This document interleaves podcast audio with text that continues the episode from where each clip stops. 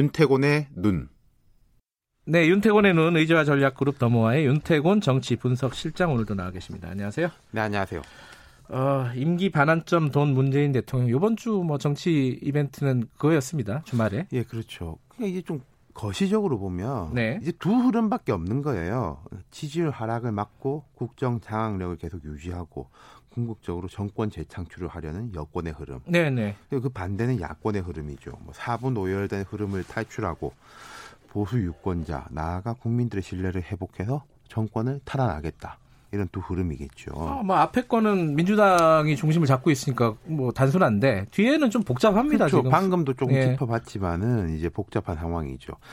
그래서 지금 야권 통합 이야기 나오는데 이건 좀 역사를 보면 돼요. 지금 여당이 야당일 때 여러 기획들이 있었습니다. 대통합 음. 민주신당 이것은 이제 참여정부 말이었고요. 네. 그다음에 통합민주당 이건 이제 문재인 대통령이 혁신과 통합이라는 외곽 기구를 통해서 민주당 합쳐지는 흐름이었고 새정치민주연합 이건 이제 안철수 문재인 합쳐지는 야, 흐름이었고 추억의 이름들이네요. 그렇죠. 예. 지속적으로 통합의 기획이 있었고 그 또 분열의 흐름이 있었고 그 네. 항상 중심에 앞서서 박지원 의원이 계셨죠. 그러니까 성공도 하고 실패도 하고 그런 것을 통해서 노하우를 축적해서 음흠. 이제 10년 만에 정권 탈환한 거죠. 예.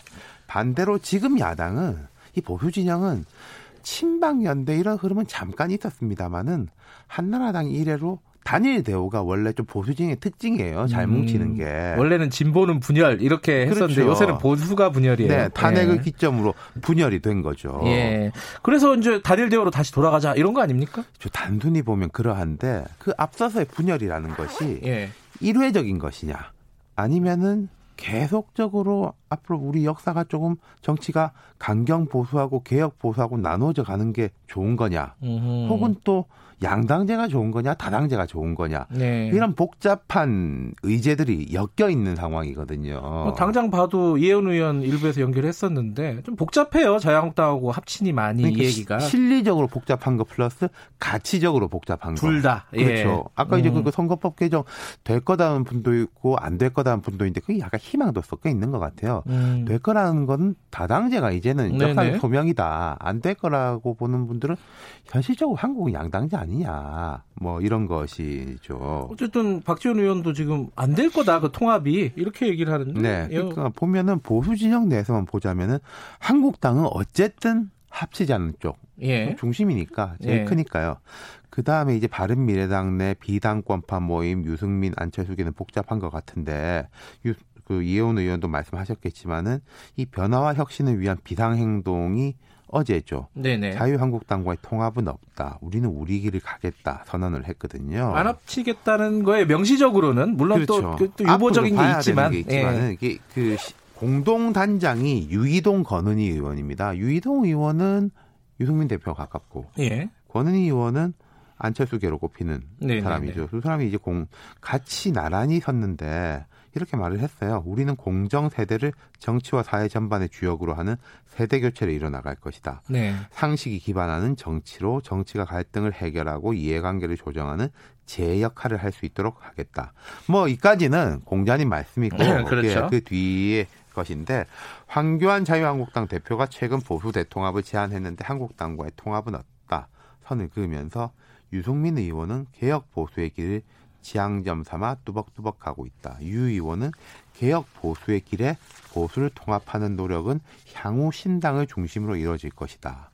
이렇게 말을 했어요. 좀 복잡한데 이 네. 안철수 전 의원 쪽은 어떤 건가요 자, 이게? 이렇습니다. 안전 의원은 제3의 길, 합리적 중도를 위한 길 역시 향후 신당을 중심으로 이루어질 것으로 기대한다. 이게 자세히 음. 보면요, 온도 차가 있어요. 유승민은 이러이러하게 하고 있다, 할 것이다고 안철수의 제3의 길은 이럴 것으로 기대한다잖아요. 어, 그 뉘앙스가 좀 그렇죠. 미묘하네요. 예. 유승민은 이러는 걸 우리가 아는 거고 안철수 생각도 이럴 것이다. 음흠. 라는 거니까 이게 다르죠. 이 이유가 뭘까요 이게? 자, 그럼 유승민은 뭐 황교안 혹은 자유한국당이랑 안 합치려고 하는데 안철수는 합칠 생각이 있어도 온도 차가 있느냐? 그거 아니겠죠. 거꾸로겠죠. 음흠. 오히려 유승민 대표를 포함한 바른당 계열은 전제 조건이나 명분이 생기면은 합칠 가능성이 여전히 있다고 볼 수 있을 거예요. 음. 왜냐하면은 개혁 보수의 길에 보수를 통합하는 노력은 향후 신당을 중심으로 이루어질 것이다. 네. 이게 유승민 의원의 뜻인 거거든요. 네. 우리를 중심으로 혹은 밖에서 향후 신당, 뭐 제3지대 신당을 중심으로 해서 거기에 합쳐지는 것을 기대한다. 음흠. 그걸 추진하겠다 라는 거겠죠. 반면에 안철수 전 의원은 신당 플러스 자유한국당 세력에 대한 가능성은 낮다고 보는 게 맞겠죠.